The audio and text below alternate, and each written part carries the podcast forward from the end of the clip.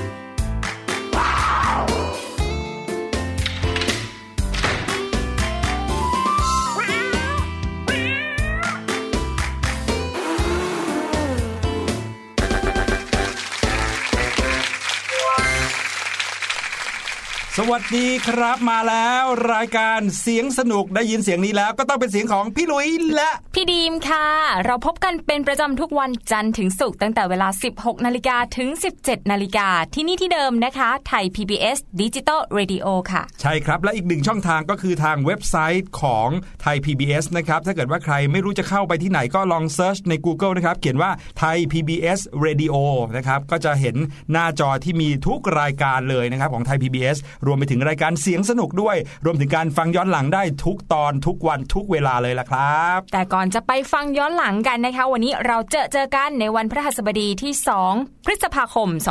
2562 ค่ะ ขึ้นต้นเดือนใหม่กันแล้วนะคะพี่หลุย ใช่แล้วครับเมื่อวานนี้ก็เป็นวันแรกของเดือนพฤษภาคม เป็นวันที่ผู้ใหญ่หยุดงาน เพราะว่าเป็นวันแรงงานนะครับ แล้วก็ถึงวันนี้จริง ๆ แล้วก็เอ่อเป็นวันแรกของการออกอากาศรายการของเราจริง ๆ นะ เพราะว่าอย่างเดือนแรกที่ออกอากาศเนี่ยครั้งแรกก็คือวันที่ 2 เมษายนค่ะอ่าเพราะฉะนั้นเนี่ยครบ1เดือนจริง ๆ ก็คือวันนี้แหละครับ2พฤษภาคมนะเมื่อวานนี้เราก็บอกไปว่าเป็นวันครบรอบ1เดือน วันนี้ก็ครบรอบ1เดือนอีกแล้ววันเห็คไหรมบรอบมีทุกวันเลยวันพิเศษมีทุกวันเลยนะคะพี่หลุยใช่แล้วครับ ความพิเศษในแต่ละวันนั้นเนี่ยก็ขึ้นอยู่กับว่าเราตื่นมาแล้วเนี่ยเราสามารถยิ้มได้ หัวเราะได้สนุกสนานได้เหมือนเดิมหรือเปล่า จริง ๆ แล้วเนี่ยเคล็ดลับของการมีความสุขในทุกๆ วันเนี่ยไม่ใช่เรื่องยากเลยนะครับพี่ดีมครับค่ะอ่าวิธีการง่าย ๆ ก็คือ เมื่อลืมตาปุ๊บสิ่งแรกที่ต้องทำก็คือการขยับปากแน่ แต่ไม่ใช่การขยับแบบงวงเงียงวงเงียนะ กินเลยใช่ไหมคะ ไม่ใช่ครับ เป็นการ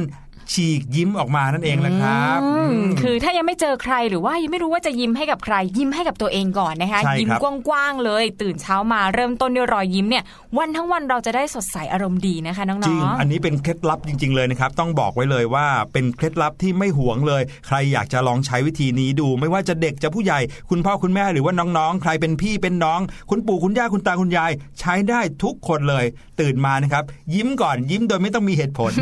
เหมือนอย่างที่พี่หลุยยิ้มอยู่ตอนนี้นะครับทำให้ทุกอย่างรอบตัวโอ้โห ดูสดใสมีความสุขตามไปด้วยเลยละครับโอ้ยบางคนนะตื่นมาก็งัวเงียไม่อยากจะตื่นนอนอารมณ์บูดบึ้งหน้าตาไม่ผ่องใสลองสังเกตดูนะคะใช่วันนั้นทั้งวันนั้นทั้งวันเนี่ยหม่นหมองเลยนะคะ ใช่ก็จะทำให้โอ๊ยอะไรก็ดูขัดใจไปหมดเลยนะครับ เราเนี่ยบางทีตอนนอนในเมื่อคืนเนี้ยที่นอนไปเนี่ยนะครับ อาจจะรู้สึกว่าโอ๊ย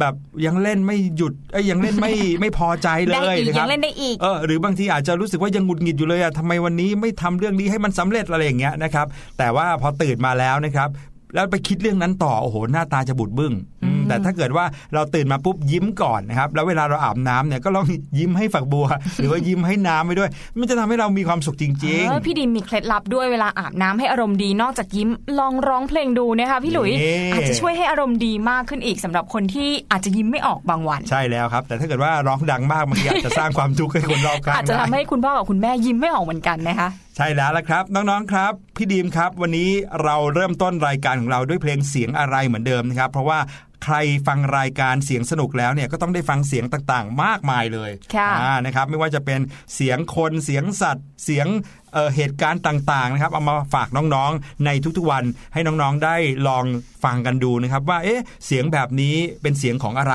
แล้วเสียงอย่างนี้ฟังแล้วเราจะรู้สึกยังไงหรือว่าเราต้องหาความรู้อะไรเพิ่มเติมบ้างแน่ค่ะซึ่งบางทีไม่ต้องหาความรู้หรอกนะครับเพราะว่ารายการเสียงสนุกมีมาฝากอยู่แล้วอืแน่มที่ผ่านมาก็มีทั้งเสียงที่อยู่ใกล้ตัวน้องๆเลยครับตื่นมาแป๊บหนึ่งก็ได้ยินแล้วอืมรวมไปถึงเสียงที่โอ้โห อาจจะไม่เคยได้ยินมาก่อนก็ได้ แต่ว่าเสียงที่พี่หลุยนำมาฝากน้องๆในวันนี้เนี่ยเสียงแรกในรายการเลยเนี่ย ถือว่าเป็นเสียงที่เราอาจจะใบไปแล้วเมื่อสักครู่นี้ก็ได้นะแล้วคะครับอ๋อจริง ๆก็เป็นเสียงที่เรียกได้ว่าได้ยินเป็นอย่างแรก ๆ ของวันเหมือนกันนะ ตื่นมาแล้วเนี่ยก็จะได้ยินเสียงนี้ก่อนเลยนะครับ บางคนก็ไม่ได้ยินมีอืมมีมีโอกาสไหมที่จะไม่ได้ยินเสียงนี้ มีโอกาสบางคนเนี่ยไม่ได้ยินเสียงนี้สองสามวันเลยนะ แล้วจะตามด้วยอาการอื้อหือไม่สบายตัวอัดไม่จังสเลบายยตัวอะอ๋อโอ้โหพูดเหมือนบอกใบอะถ้างั้นบอกน้องๆ กันด้วยเสียงนี้กันเลยดีกว่านะครับ เดี๋ยวไปฟังกันว่าเสียงที่ใช้ฟังนี้เป็นเสียงของอะไร แล้วน้องๆมีความคุ้นเคยกับเสียงนี้หรือเปล่า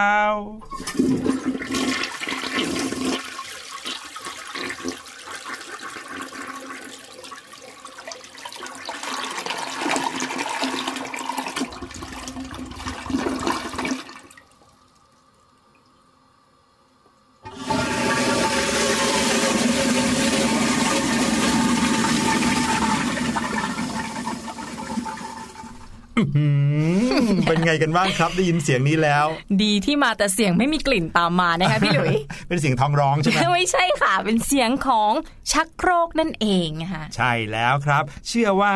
เกือบร้อยเปอร์เซ็นต์น่าจะเดาถูกว่าเป็นเสียงของ ชักโครกนั่นเองนะครับพูดถึงชักโครกแล้วเนี่ยทำไมถึงเอาเสียงนี้มาให้ฟังอ่า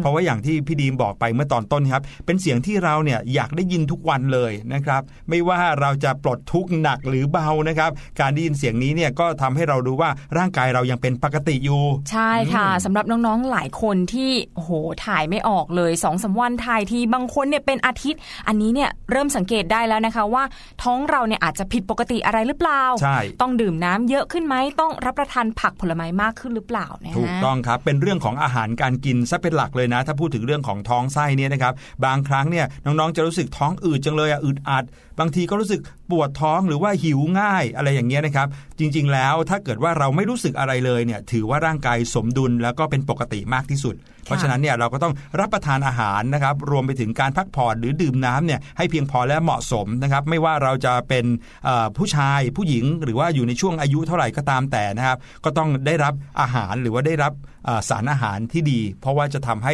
ระบบการขับถ่ายของเรานั้นดีด้วยนะครับ แต่วันนี้สิ่งที่จะเอามาเล่าให้ฟังก็คือเรื่องราวประวัติศาสตร์ครับอืมอืมเป็นเรื่องของจะว่าเกี่ยวกับชักโครกโดยตรงก็เกี่ยวนะ แต่ว่าเป็นเรื่องของส้วมเลย ใช่แล้วละครับ ประวัติศาสตร์ของตัวช่วยของเราทุกคนนะ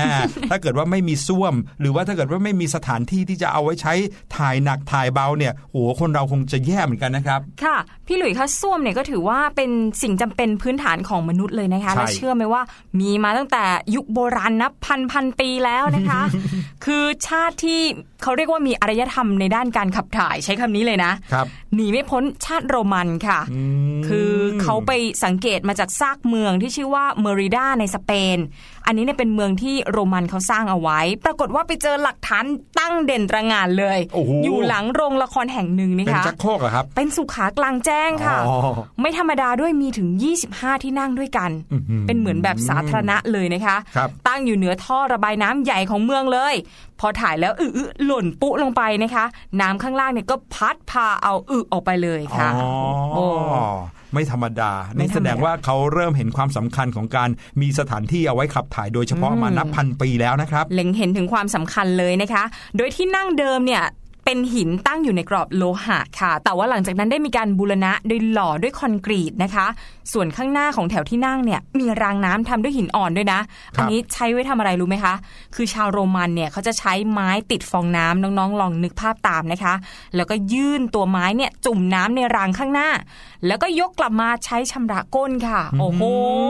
อืมไม่ธรรมดา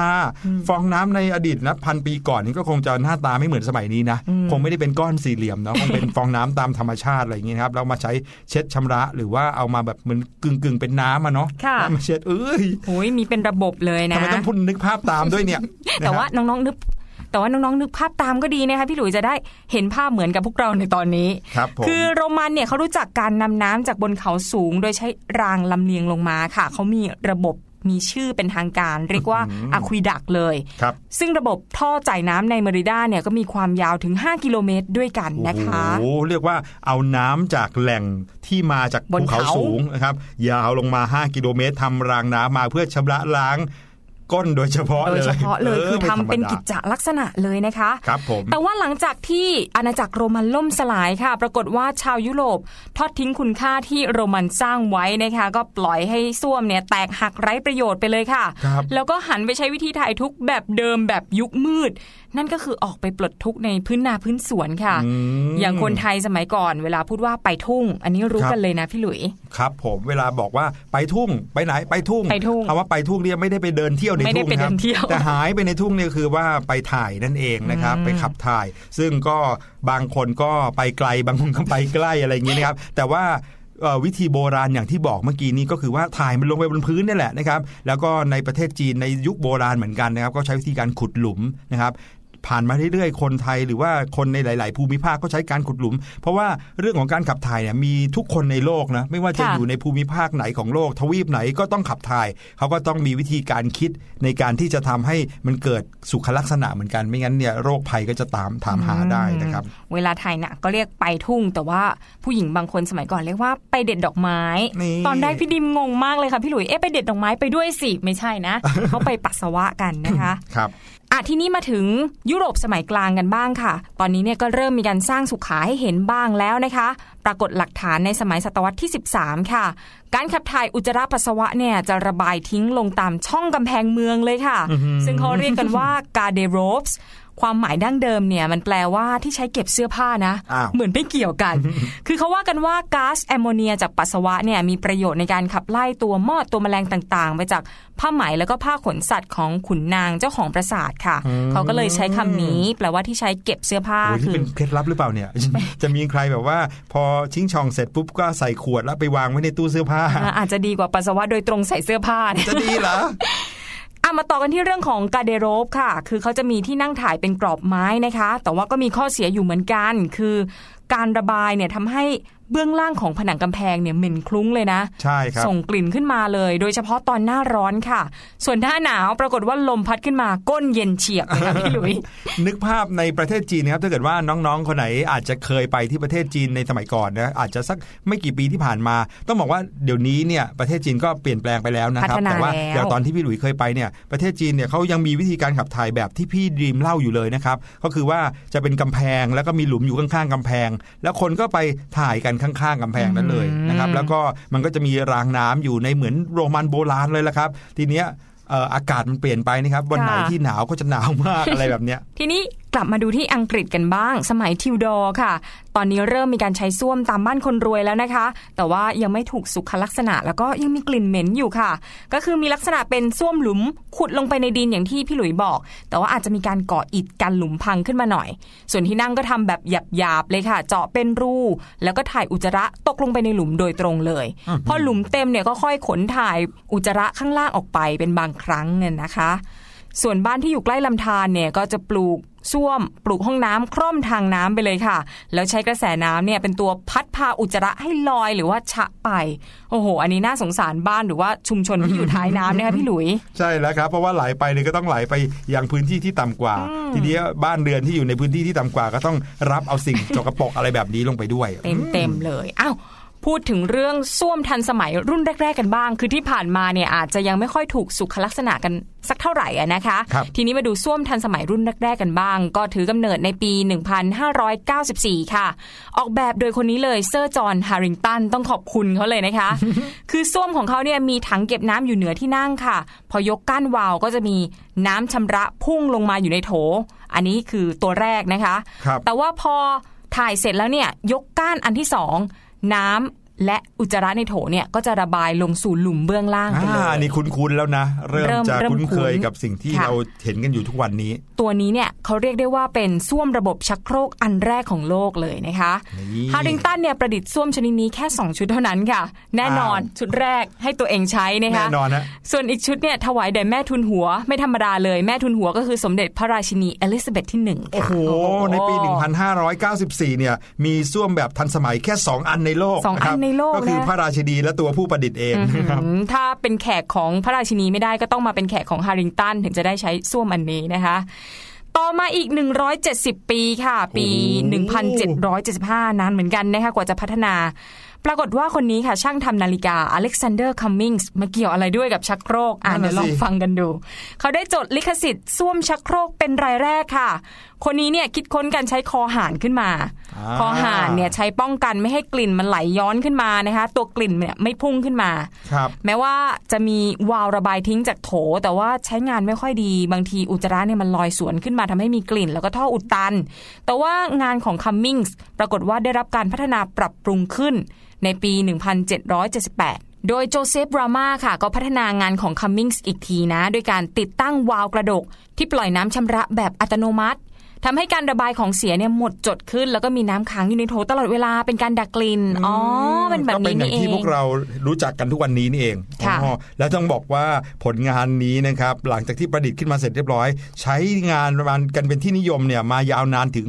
150 ปีเลยนะอืมมีการติดตั้งในสถานที่ราชการขึ้นมาบ้างแล้วนะครับค่ะแล้วก็ในพระราชวังต่างๆนะครับ รวมไปถึงในสถานที่สำคัญสคัญๆนะครับ ก็เรียกได้ว่าเป็น ยุคทองของส้วมเลยก็ว่าได้นะครับแต่ว่าตอนนั้นนะคะก็ยังมีชนชั้นสูงหรือว่าผู้ดีอีกมากเลย ที่ยังไม่นิยมใช้ชักโครกค่ะพี่หลุยครับก็ยังใช้หม้ออุจจาระตามเดิมอยู่นะคะอืมก็เรียกว่าเหมือนกระโถนนั่นเหมืเออนงกระโถนครับคือชนชั้นสูงเนี่ยเขาจะมีโถอุจจาระประจำเอาไว้เลย แม้แต่ในห้องรับประทานอาหารเย็นค่ะ เก็บไว้ที่ไหนรู้ไหมคะ เก็บไว้ในตู้ถ้วยชามค่ะเฮ้เอายรวมกันเลย อะไรเนี่ยจะหยิบผิดกันบ้างไหมเนี่ยทำไมฟังแล้วขนลุกยังไงก็ไม่รู้ ต่อมาในปี 1880 ค่ะ ก็มีผลิตภัณฑ์ส้วมชักโครกสำเร็จรูปยูนิทัสออกมาจำหน่ายเลยครับทำด้วยผมเซรามิกรูปทรงสวยงามแบบชิ้นเดียว แล้วก็มีการซ่อนคอหารเอาไว้ภายในแบบมิดชิด ไม่รัวไม่ซึม และด้วยการผลิตปริมาณมากนะคะทำให้ขายได้ในราคาถูกก็นับว่าขายดีเป็นล้านล้านๆชุดทั่วโลกเลยค่ะอ่านั่นคือจุดเริ่มต้นของส้วมในแบบที่เราเห็นกันมาเรื่อยๆนะครับก็เพิ่งจะปี 1,800 กว่าๆนี้เองนะครับ ต่อมาในปี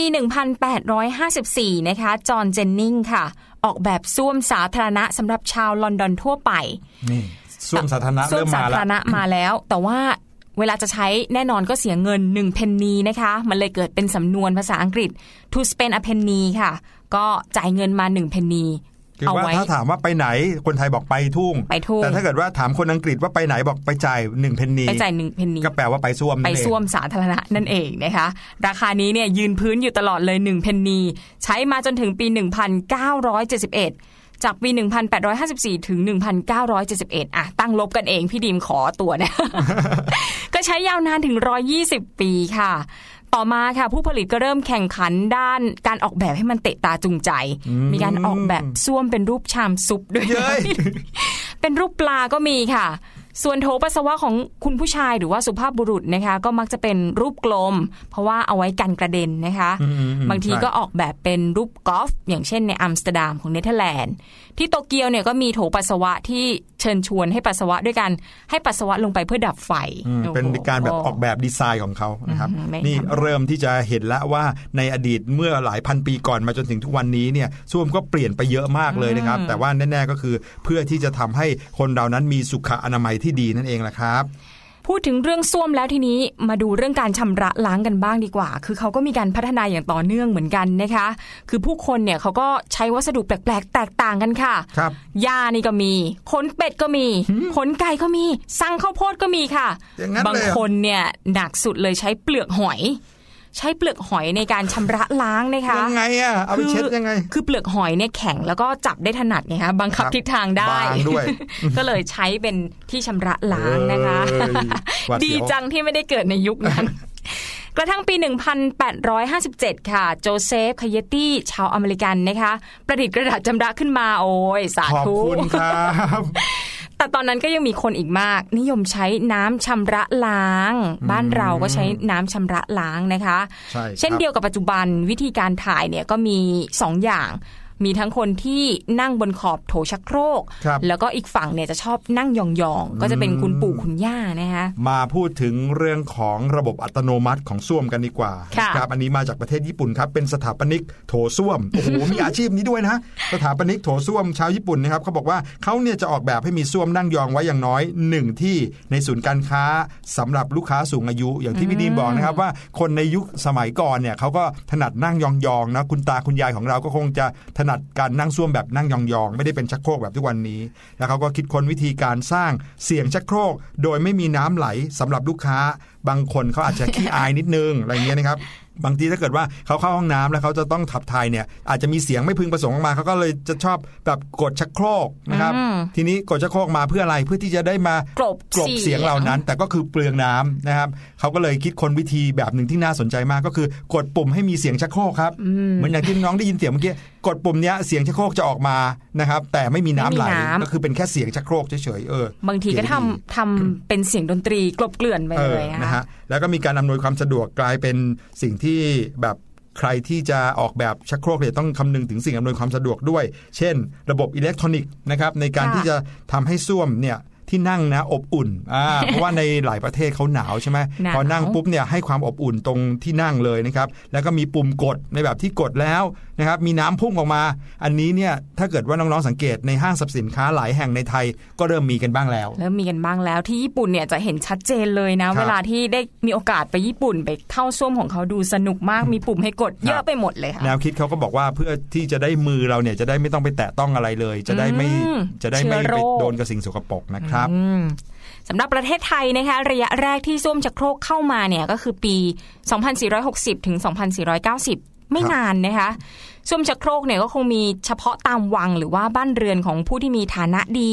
ไปเรียนเมืองนอกเมืองนามา ก็ถือว่าไม่ค่อยแพร่หลายสักเท่าไหร่นักครับแต่ว่าต่อมาก็เริ่มมีคนใช้ชักโครกมากขึ้นในช่วงที่มีการก่อสร้างบ้านแบบสมัยใหม่ หลังสงครามโลกครั้งที่สองค่ะ ชักโครกสมัยนั้นเนี่ยมีถังพักน้ำติดตั้งอยู่เหนือโถแบบครับเก่าเลยนะคะใช่พอชักโครกเนี่ยน้ำก็จะไหลลงมาชำระให้อุจจาระไหลไปสู่ถังที่ชื่อว่าเซปติกแทงไอ้ถังตัวนี้เอาไว้เก็บอุจจาระ กระทั่งต้นทศวรรษ 2500 ค่ะ โถส้วมชนิดนี้ก็ได้รับความนิยม แล้วก็มีคนใช้มากขึ้นเรื่อยๆ นั่นเอง ครับผมเอาละวันนี้เราพูดเรื่องส้วมกันยาวนานเหลือเกินนะครับ หวังว่าน้องๆ คงจะไม่ได้กำลังกินอะไรอยู่ใช่ไหมนะครับ แต่ก็ เอ่อเวลาที่เราได้รู้เรื่องราวประวัติของสิ่งต่างๆเนี่ยก็จะทำให้เราเข้าใจมากขึ้นนะและบางทีเนี่ยวันนี้กลับไปถึงบ้าน เวลาที่เรานั่งลงไปในส้วมชักโครกของเรา เราอาจจะเข้าใจความหมายของการมีส้วมมากขึ้นนะนะครับอันนี้บอกทั้งคุณพ่อคุณแม่รวมไปถึงน้องๆด้วยเลย ก็น่าจะเป็นสิ่งที่มีประโยชน์กับเสียงแรกนะครับที่เอามาฝากในวันนี้ก็คือเสียงของชักโครกนั่นเองนะคครูรัคบรากเดี๋ยวเราจะพักกันสักครู่นะคะ ฟังเพลงสนุกสนุกๆกันแล้วเดี๋ยวกลับเข้าสู่ช่วง learning song ค่ะ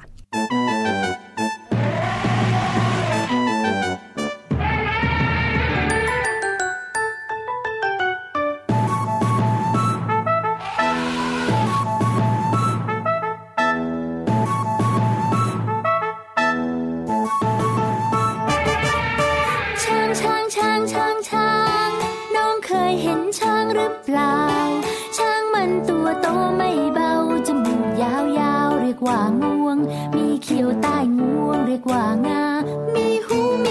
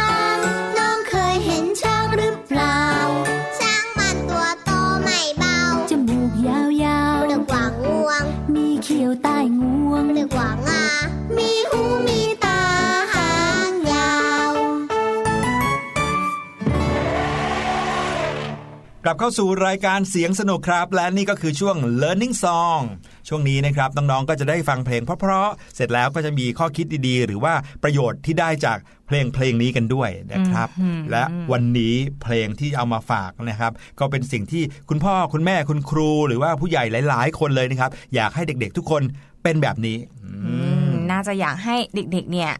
ระมัดระวังเรื่องคำพูดพูดจาน่ารักอ่อนหวานนะคะใช่คือเด็กๆอะ ถ้าเกิดพูดจาไพเราะไปอยู่ที่ไหนใคร ๆ ก็เอ็นดู เหมือนใช่เวลาที่พี่ดิมหรือว่าพี่หลุยเจอน้องๆนะคะ บางทีเนี่ยเจอคนที่พูดจาเรียบร้อยจังเลย ก็จะรู้สึกว่าอยากคุยกับเขานานใช่ครับ อันนี้ไม่ได้จำเป็นว่าต้องเป็นเด็กหรือผู้ใหญ่เนาะถ้าเกิดว่าพูดเพราะๆหรือว่าพูด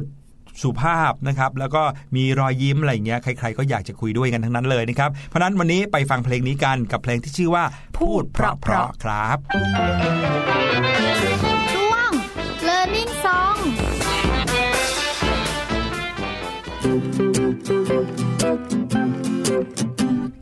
พูดประพนะ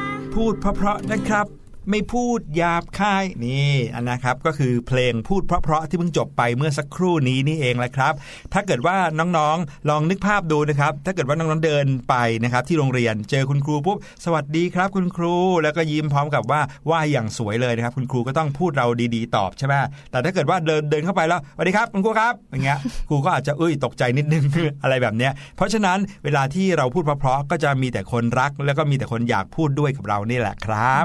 เพราะฉะนั้นนะเด็กๆ พูดเพราะๆให้เป็นนิสัยนะคะ ส่วนคำหยาบคายเนี่ยไม่ต้องไปไม่ต้องไปจำใช่บางทีเนี่ยเชื่อไหมพอเวลาเราโตขึ้นเนี่ยเราจะใช้คำที่สุภาพน้อยลงกับเพื่อนๆอ่านะครับค่ะเพราะว่าพอเราสนิทกันมากขึ้นกับเพื่อนๆเงี้ยคำพูดคำจาของเราเนี่ยก็จะเป็นอะไรที่แบบเหมือนสบายใจที่ได้พูดแบบไม่ต้องเป็นทางการมากกับเพื่อนๆเองนั่นแหละนะครับเพราะฉะนั้นเนี่ยไม่ต้องรีบนะครับไม่ต้องเดี๋ยวรีบถึงเวลาเราคงจะพูดเองตามธรรมชาติของเรา แต่ว่า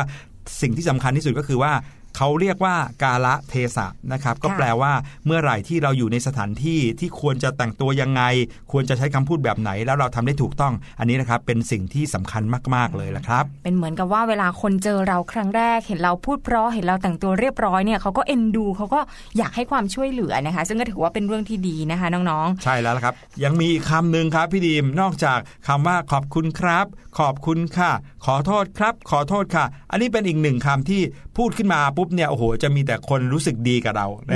ะครับเพราะว่าเป็นคำที่เรารู้สึกว่าพร้อมแล้วสำหรับที่จะทำอะไรดีๆ ต่อไปนะครับ แล้วก็คำคำนี้ไม่ใช่ภาษาไทยด้วย จริง ๆ ก็จะพูดไทยก็ได้นะเหมือนแต่ว่าคนส่วนใหญ่มักจะแบบใช้ภาษาอังกฤษมากกว่าๆค่ะ ก็เป็นคำที่คุ้นหูเด็ก ๆ อาจจะเคยพูดกันบ้างแล้ว นั่นคือคำว่า โอเคโอเคโอ้มีมีหลายแบบเลยนะคะ จะเป็น โอเค เคเคก็ได้เดี๋ยวนี้วัยรุ่นก็ชอบพูดเคเคนะเตง อะไรอย่างนี้นะครับคำว่าโอเคนั่นเองแหละครับ ก็คือคำที่เรารู้จักเป็นอย่างดีนะครับโอเค คือแปลว่าตกลงเนาะตกลงได้เลค่ะยอะไรอย่างเงี้ยนะครับ แต่ว่าเคยสงสัยกันบ้างหรือเปล่าว่าคำว่าโอเคเนี่ยมาจากไหน แล้วทำไมต้องโอทำไมต้องเคด้วยอืมนั่นน่ะสิคำว่าโอเคเนี่ยมีใช้กันมานานถึง 180 ปีแล้วค่ะพี่หลุยโอ้จริงเหรอนานมาก ๆ เลยนะคะ คือตามประวัติศาสตร์เนี่ยก็ถือว่าถูกใช้ครั้งแรกเมื่อปี 1839 ค่ะอืมเรื่องของเรื่องเนี่ยเริ่มมาจากคำว่าโอเคเนี่ยถูกใช้ในหนังสือพิมพ์ คือเขาก็เขียนกันในวันที่ 23 มีนาคม 1839 นะคะ บกหนังสือพิมพ์เนี่ยอยากจะเหน็บแนมองค์กรองค์กรหนึ่งค่ะ แล้วก็ใช้คำว่าโอเคเนี่ยเป็นตัวย่ออซึ่งย่อมาจากคำว่า all correct แต่ว่าลองสังเกตดูโอเคคือตัว O กับตัว K แต่ว่า all correct เนี่ย คือตัว A กับตัว C ครับถูกผมไหมแต่ว่าอันเนี้ยเป็นเหมือนภาษาพูดเขาก็เลยใช้คำว่าโอเคแทน ใช่ครับ ต้องเล่าให้น้องๆฟังอย่างนี้ครับว่าในยุคสมัยหนึ่งเนี่ยเขาจะชอบใช้ตัวย่อกันนะครับแล้วก็ตัวย่อเนี่ยเมื่อพูดออกมาหรือเขียนออกมาแล้วเนี่ยก็จะเป็นที่เข้าใจกันว่าหมายถึงอะไร นะครับ เช่นคำว่า ISBD คือในยุคสมัยหนึ่งเมื่อแบบเป็นร้อยปีมาแล้วเนี่ยเขาใช้คำว่า ISBD เพื่อที่จะเขียนสั้นๆ เวลาต้องเขียนช็อตโน้ตให้กันเนี่ยเขาจะเขียนสั้นๆ ISBD มาจาก it shall be done นะครับก็แปลว่าจะทำให้สำเร็จ เวลาเขาสั่งงานกันเงี้ยเขาก็ลงท้ายกันว่า ISBD ก็ถือเป็นอันเข้าใจแล้วอย่างนั้นนะครับ ทีนี้คำว่า โอเคเนี่ยจริง ๆ ก็เป็นอย่างที่พี่ดีมบอกเมื่อกี้ว่ามาจาก all correct ซึ่งมีความหมายว่าถูกต้องทุกอย่างอ่า all correct a w l all c o w r e c t all correct เนี่ยนะครับก็แปลว่าถูกต้องทุกอย่างเอาด้วยหมดทุกเรื่องอะไรอย่างเงี้ยนะครับ แต่ถ้าเกิดเขียนตัวย่อว่า AC เนี่ยมันจะไปตรงกันกับความหมายของศัพท์คำอื่นครับ เช่น account ที่แปลว่าบัญชีอะไรแบบเนี้ยนะครับเขาก็เลยเปลี่ยน o เป็น o แล้วก็ correct เนี่ยออกเสียงเคก็กลายเป็น k ก็เลยเปลี่ยน OK นั่นเอง อ๋อ นี่ก็คือที่มาของคำว่าโอเคใช่แต่ว่าหลังจาก ตีพิมพ์คำนี้ครั้งแรกก็ยังไม่ค่อยได้รับความนิยมเท่าที่ควรนะคะกระทั่งปี 1840 ค่ะ ตอนนั้นเนี่ยเป็นช่วงของการเลือกตั้งประธานาธิบดีสหรัฐครั้งที่ 14โอ้โหก็มีคนผู้ร่วมลงชิงชัยรับเลือกตั้งสองคนด้วยกัน ก็คือวิลเลียมเอชแฮร์ริสันกับมาร์ตินฟานบิเรนที่เป็นแชมป์เก่านะคะคนนี้ครับตอนหาเสียงค่ะ ปรากฏว่าแวนบิเรนเนี่ยที่ปรึกษาของเขาหยิบคำว่า all correct ที่กำลังฮิตอยู่เงียบๆ เอ๊ะเรียกว่าฮิตได้ไหมฮิตเงียบคือเริ่มมีการใช้คำนี้กันบ้างแล้ว แต่อาจจะยังไม่ยัเป็นงไม่ที่นิยมฮิตมากแพร่หลายนะๆค่ะ ก็เริ่มเอามาใช้เป็นตัวชูโรงในแคมเปญหาเสียงนะคะ คล้ายๆกับแฮชแท็กในสมัยนี้ค่ะคำว่า all correct หรือว่าโอเคนะคะ สาเหตุที่เขานำมาใช้เนี่ย ข้อแรกก็คือมีความหมายในทางที่ดี สั้นแล้วก็ได้ใจความด้วย ข้อที่ 2 ก็คือแวนบิวเรนเนี่ยมีบ้านเกิดอยู่ในตำบลหนึ่งของนิวยอร์กค่ะ ชื่อว่าคินเดอร์ฮุกประกอบกับตัวเขาเองเนี่ยแก่แล้ว ก็เลยเรียกแทนตัวเองว่า Old คินเดอร์ฮุกก็คือตาเฒ่าแห่งคินเดอร์ฮุกเนี่ยครับก็เลยใช้ตัวย่อ o k i d d e r h o o k O ก็คือ OLD k i d d e r h o o k ขึ้นต้นด้วยตัว K ก็เลยใช้ตัวย่อ OK พ้องกันเออ มีกับคำว่ามีโอเคความหมายอะเวลาที่พูดว่าโอเคไปเนี่ยก็คือทั้งยอดเยี่ยมดีทุกอย่าง แล้วก็ยังแทนความเป็นตัวเองด้วยที่เป็นคนเก่าคนแก่ของ Kinder Hook นะครับ ก็เลยใช้แคมเปญหรือว่าใช้การรณรงค์หาเสียงเนี่ยด้วยคำว่าโอเคโอเคโอเคแบบโอนี้คิดเดอร์ฮุกนั่นเอง แน่นอนหลังจากนั้นคำว่าโอเค ดังเป็นพลุแตกเลยค่ะ ทั้งสถานศึกษาสภากาแฟใช้คำนี้เพื่อแทนความหมายในการตอบรับตกลงและถูกต้อง ทีนี้จากอเมริกาก็เลยแพร่หลายไปสู่อังกฤษพอไปจากอังกฤษ ก็กระจายไปทั่วทุกมุมโลก ไม่ว่าคุณจะพูดภาษาไหนก็รู้จักคำว่าโอเค จริงนะ ขนาดเราใช้ภาษาไทยเราจะยังใช้คำว่าโอเค บ่อย ๆ เลยครับ เวลาคนจีนพูด ภาษาโอเคจีนเขาก็ยังมีโอเคของเขาโอเคซึ่งคำว่าโอเค ก็กลายเป็นสัญลักษณ์อะไรบางอย่างที่กลายเป็นภาษาสากลที่ใช้กันไปทั่วโลก ไม่ว่าประเทศนั้นจะพูดอังกฤษหรือเปล่าก็จะต้องมีโอเค แบบอืนี้มเดี๋ยวนี้นึกภาษาไทยไม่ค่อยออกเลยเวลาพูดคำว่าโอเค เห็นด้วยฉันเห็นด้วยอย่างนี้เลยนะโอเคเนี่ยเห็นไหมเห็นไหมใช้ง่ายจะตายนะครับ แต่ก็ต้องบอกว่าภาษาเป็นสิ่งที่เราเรียนรู้ได้ง่ายเหมือนกันนะ ถ้าเกิดว่าเราฝึกฟังแล้วก็ฝึกสังเกตนะครับแล้วก็สิ่งสำคัญที่สุดเลยก็คือฝึกเอามาลองใช้ดูนะครับไม่ว่าจะได้ยินศัพท์ภาษาอังกฤษคำใหม่ๆคำไหน ลองเอามาใช้ในชีวิตประจำวันของเราดูบ้างครับน้องๆ แล้วเราจะจำศัพท์คำนั้นได้เร็วขึ้นมากเลย แล้วก็สามารถพัฒนาภาษาอังกฤษให้กับตัวเองได้ด้วยครับอืมจากเรื่องของคำว่าโอเค เรารู้ที่มาย้อนไปถึง 180 ปีจนถึงใช้กันในปัจจุบัน เดี๋ยวเราจะพักฟังเพลงกันอีกรอบหนึ่งนะคะ แล้วกลับเข้าสู่ช่วงเสียงแสนสนุกค่ะสบัดจินตนาการ สนุกกับเสียง เสริมสร้างความรู้ในรายการ เสี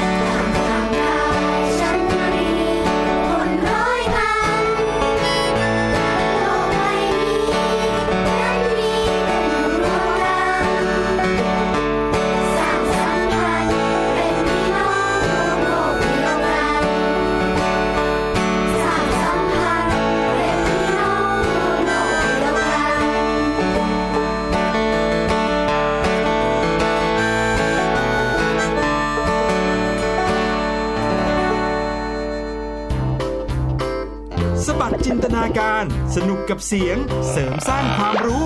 ในรายการ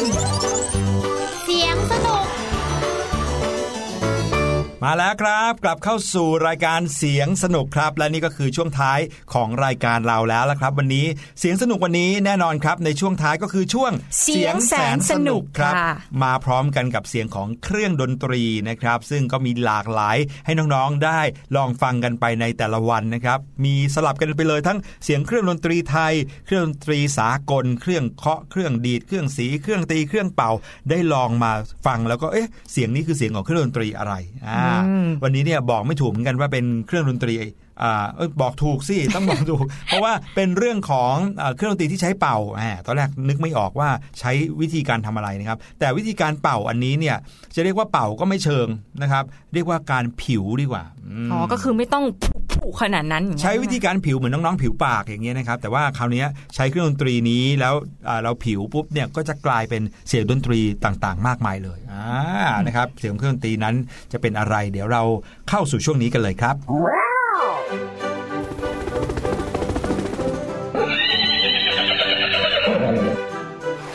ช่วง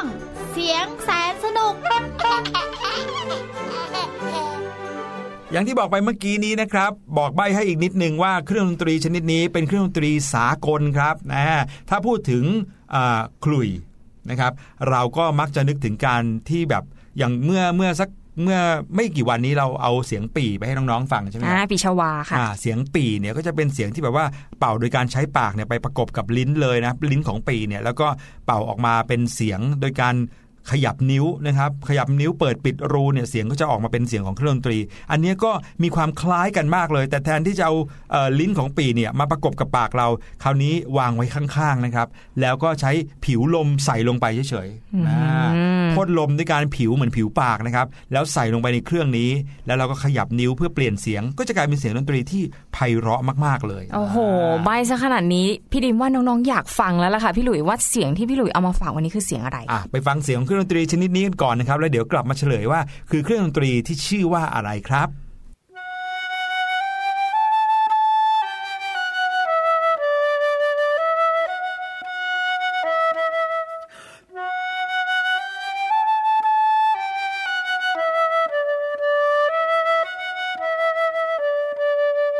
เป็นไงฮะไพเราะไหมนี่เพลงนี้เนี่ยเป็นเพลงของบีโธเฟนเลยนะโอ้โหเตินเตินเตินเตินเตินเตินเตินเตินเตินได้ยินบ่อยได้ยินบ่อยเตินเตินนะครับใช้ใช้เครื่องดนตรีชนิดนี้ด้วยใช่ไหมคะ ใช้ด้วยแต่ว่าถ้าเกิดว่าเป็นเพลงจริง ๆ เต็มๆเพลงของเขาเนี่ยนะครับก็จะเป็นเพลงที่โหมีความอลังการอลังการมีความ grand ยิ่งใหญ่มากๆเลย เพราะใช้เครื่องดนตรีจากวงออร์เคสตราขนาดใหญ่นะครับแต่ว่าเครื่องดนตรีชนิดเนี้ยเขาก็ลองเอามา เป่าในรูปแบบของความไพเราะแบบเงียบๆแบบนี้ดูเป็นอีกเวอร์ชันหนึ่งครับผมนั่นก็คือเครื่องดนตรีฟลุตนั่นเองครับอืมฟลูตนี่ก็คือฟลูตใช่ครับฟลุตหรือว่าเอ่อบางคนอาจจะใช้คำว่าขลุ่ยฝรั่งอ่านะครับค่ะก็คือเป็นรูปแบบถ้าเกิดว่าน้องๆเคยเห็นในหนังจีนเนี่ยจะมีคนที่ใช้วิธีการเป่าขลุ่ยแบบเนี้ย ในหนังจอมยุทธอะเพียบเลยนะเออจะมีจอมยุทธบางคนที่เป่าขลุ่ยอยู่บนยอดไม้ ส่วนใหญ่จะเป็นพระเอกอ่าแล้วเสร็จแล้วก็จะเหมือนกับว่า พอเป่าเสร็จปุ๊บเนี่ยก็จะมีเสียงคนที่แบบว่าเหาะตามมาแล้วมาต่อสู้กันอย่างเงี้ยนะครับ วิธีการในการเป่าของเขาก็คือว่าจะวางคือไม่ได้วางข้างหน้า แล้วก็ทิ่มใส่ปากเหมือนอย่างเอ่อพระอภัยมณีอย่างนั้นเะใช่ไหมรอย่างนั้นครับแต่อันนี้คือเขาจะวางมือข้างๆแก้มนะครับ แล้วก็จะเป็นลักษณะแท่งยาวๆนะครับ เสร็จแล้วเนี่ยก็ ใช้วิธีการผิวลมลงไป แล้วก็เป่าโดยการเปลี่ยนนิ้วของเรา เปิดปิดรูอย่างเงี้ยก็จะทำให้เสียงเปลี่ยนนะครับแต่ว่าเราจะเห็นภาพนั้นจากหนังจีนใช่ไหมครับก็จะเป็นเหมือนกับไม้ไผ่ค่ะแต่ถ้าเกิดว่าเป็นฟลุตเนี่ยนะครับที่เป็นเครื่องดนตรีสากลเนี่ยจะเป็นโลหะ แล้วก็ขนาดจะใหญ่กว่ามากเลย ขนาดของเขาเมื่อต่อกันเสร็จทุกท่อนแล้วเนี่ยนะครับ จะยาวประมาณสัก 40เซนติเมตรเลย โอ้โห แล้วมือเราจะเท่ากับไล่ไปแขนหนึ่งทันข้างมือจะไล่ไปทันอย่งอ่านั้นแต่ว่ามีปุ่มในจำนวนที่พอดีกับนิ้วเราอ๋อนะครับ ฟลุตนี่ก็เป็นเครื่องดนตรีสากลประเภทเครื่องเป่าลมไม้อย่างที่พี่หลุยบอก ก็แตกต่างจากเครื่องเป่าลมประเภทอื่น ๆ ที่กำเนิดเสียงจากการสั่นสะเทือนของลิ้นนะคะฟลุตเนี่ยกำเนิดเสียงจากการผิวของลม ลักษณะเสียงของฟลุตก็จะมีความไพเราะนุ่มนวลอ่อนหวานน่าฟังอย่างอย่างที่น้องๆได้ยินกันใช่ประวัติเนี่ยก็ถือว่าเป็นหนึ่งในเครื่องดนตรีแรก ๆ ของโลกเลยนะเป่าตามแนวนอนเนี่ยพบครั้งแรกที่ประเทศจีนเมื่อ 900 ปีก่อนคริสตศักราช ครับแล้วก็ไปถึงยุโรปเมื่อราวปีคริสตศักราช 1,100 ค่ะโอ้นานเลเรียกว่าอยู่ในอยู่ในจีนเนี่ยเกือบประมาณเกือบ 2,000 ปี ก่อนจะว่าที่จะไปไปถึงยุโรป ก่อนจะ go inter ฟลุตในช่วงปีคริสตศักราช 1,700 เนี่ยผลิตจากไม้แล้วก็มีคีย์1-4คีย์แต่ว่าช่วงศตวรรษที่ 19 เพิ่มคีย์มาเป็น 8 คีย์ด้วยกันโอ้โหเพิ่มเติม ส่วนปี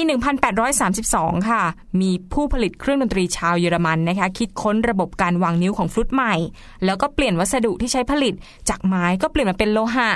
ทำให้ ฟลุตเนี่ยสามารถเรียนรู้กันได้ง่ายขึ้น แล้วก็เสียงเจิดจ้าขึ้น อืมเสียงเยอะดังขึ้นนะ ดังขึ้น เห็นเป็นตัวเล็กๆ ยาวๆอย่างเงี้ยแต่ว่าเวลาเป่าออกมาจริงเสียงดังลั่นเลย ไม่ต้องใช้เครื่องใช้ไฟฟ้า ไม่ต้องใช้ไฟฟ้าด้วยใช่ไหมใช่คคะรับผมอืมระบบเดียวกันนี้เนี่ยก็ยังถูกนำไปประยุกต์ใช้กับโอโบ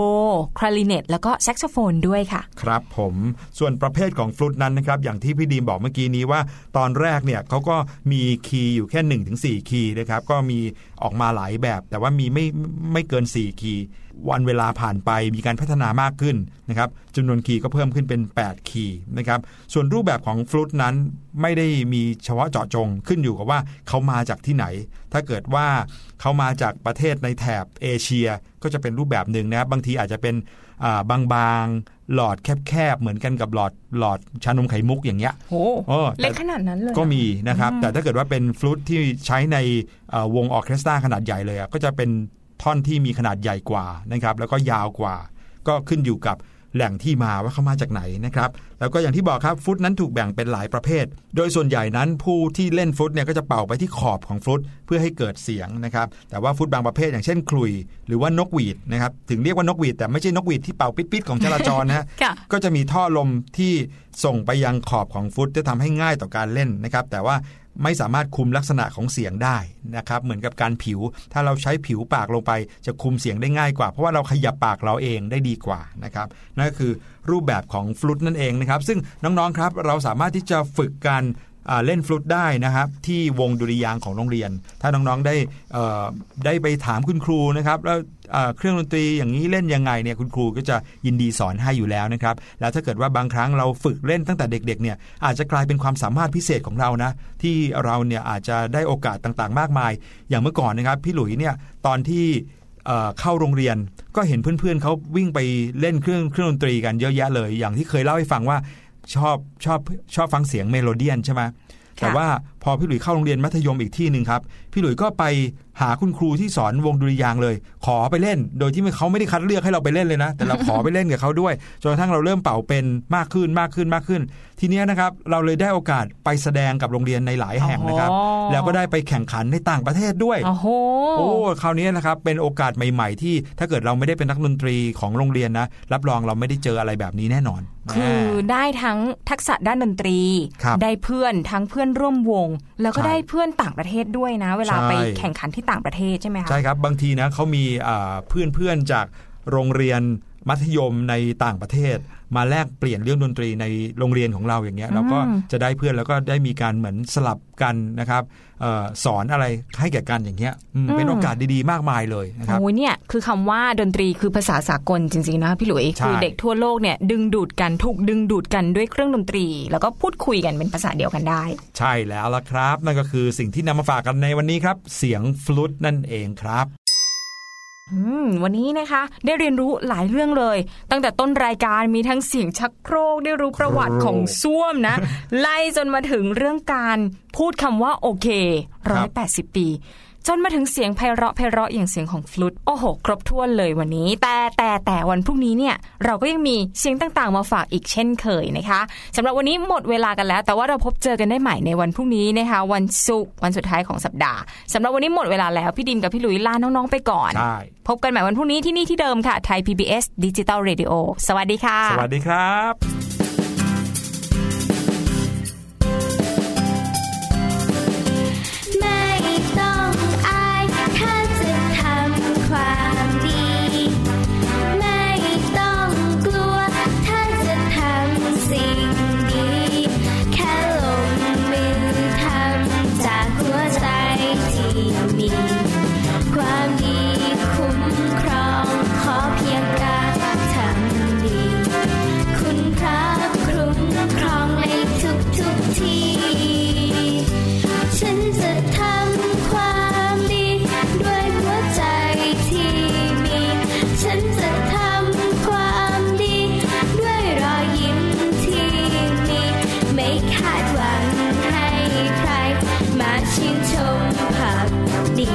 没完完。